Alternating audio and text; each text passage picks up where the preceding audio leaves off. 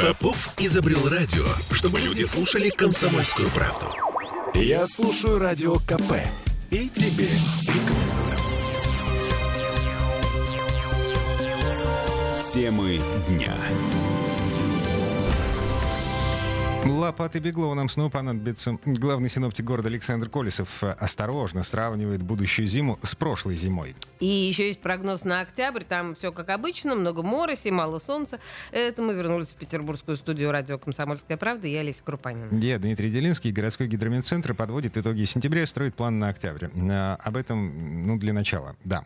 Конец сентября получился нетипично теплым, так что с учетом аномального холода в начале месяца, а в целом для статистики первый месяц осени осени вышел вполне обычным. Но это для статистики. Средняя температура по больнице. Ну mm. да. А вот что касается октября, в первой половине, в половине месяца все будет неустойчиво из-за цепочки циклонов, а, говорит ведущий синоптик отдела метеорологических прогнозов гидрометцентра Наталья Мишуловина.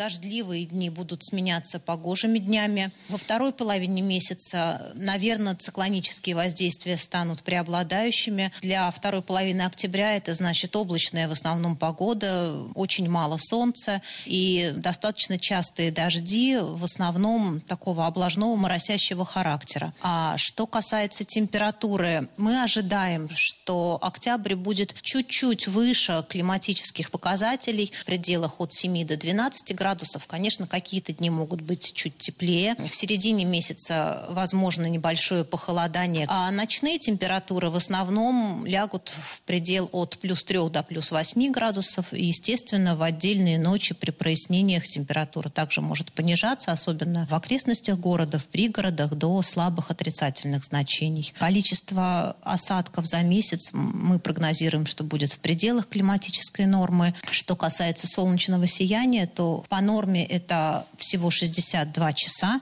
наверное, будет где-то в пределах норм. 62 часа – это сколько часов в течение месяца солнце будет светить нам с вами. Ну, в общем, все Немного. Как, обычно, 62 часа это, это климатическая норма для Я октября. поняла, да. Да. Достать чернил, плакать это у нас не только про февраль. Ну, давай на самом деле про февраль, точнее про зиму. Да, главный синоптик города Александр Колесов выстроил нам такой зимний прогноз.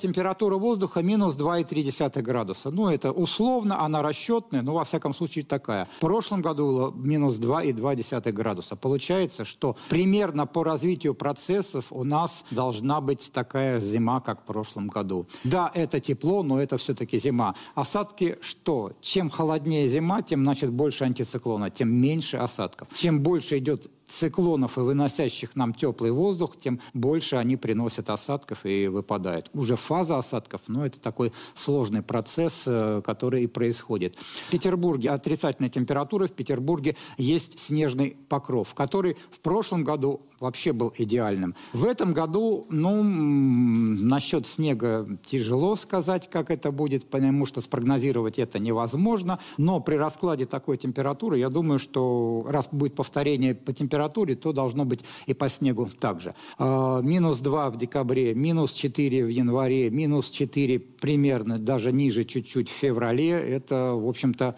по нынешним меркам, это хорошая зима для Санкт-Петербурга. Минус 2, минус 4 э, – это все средняя температура. То есть э, мы понимаем, что может быть минус 20, а потом плюс 4. Э, плюс 20. Нет, плюс 20 да, зимой не будет. Я поняла. Вот. Ну и понятно, что все, что говорил сейчас Колесов, это все бабушка надвое вилами по воде. В прошлом году предварительный прогноз на зиму был не такой снежный, как получилось по факту. Эм, но если не готовиться... Эм, но если не готовиться, да. Интересно, что думают о прогнозе Колесова в Комитете по благоустройству и в жилищном комитете. Но это мы узнаем завтра.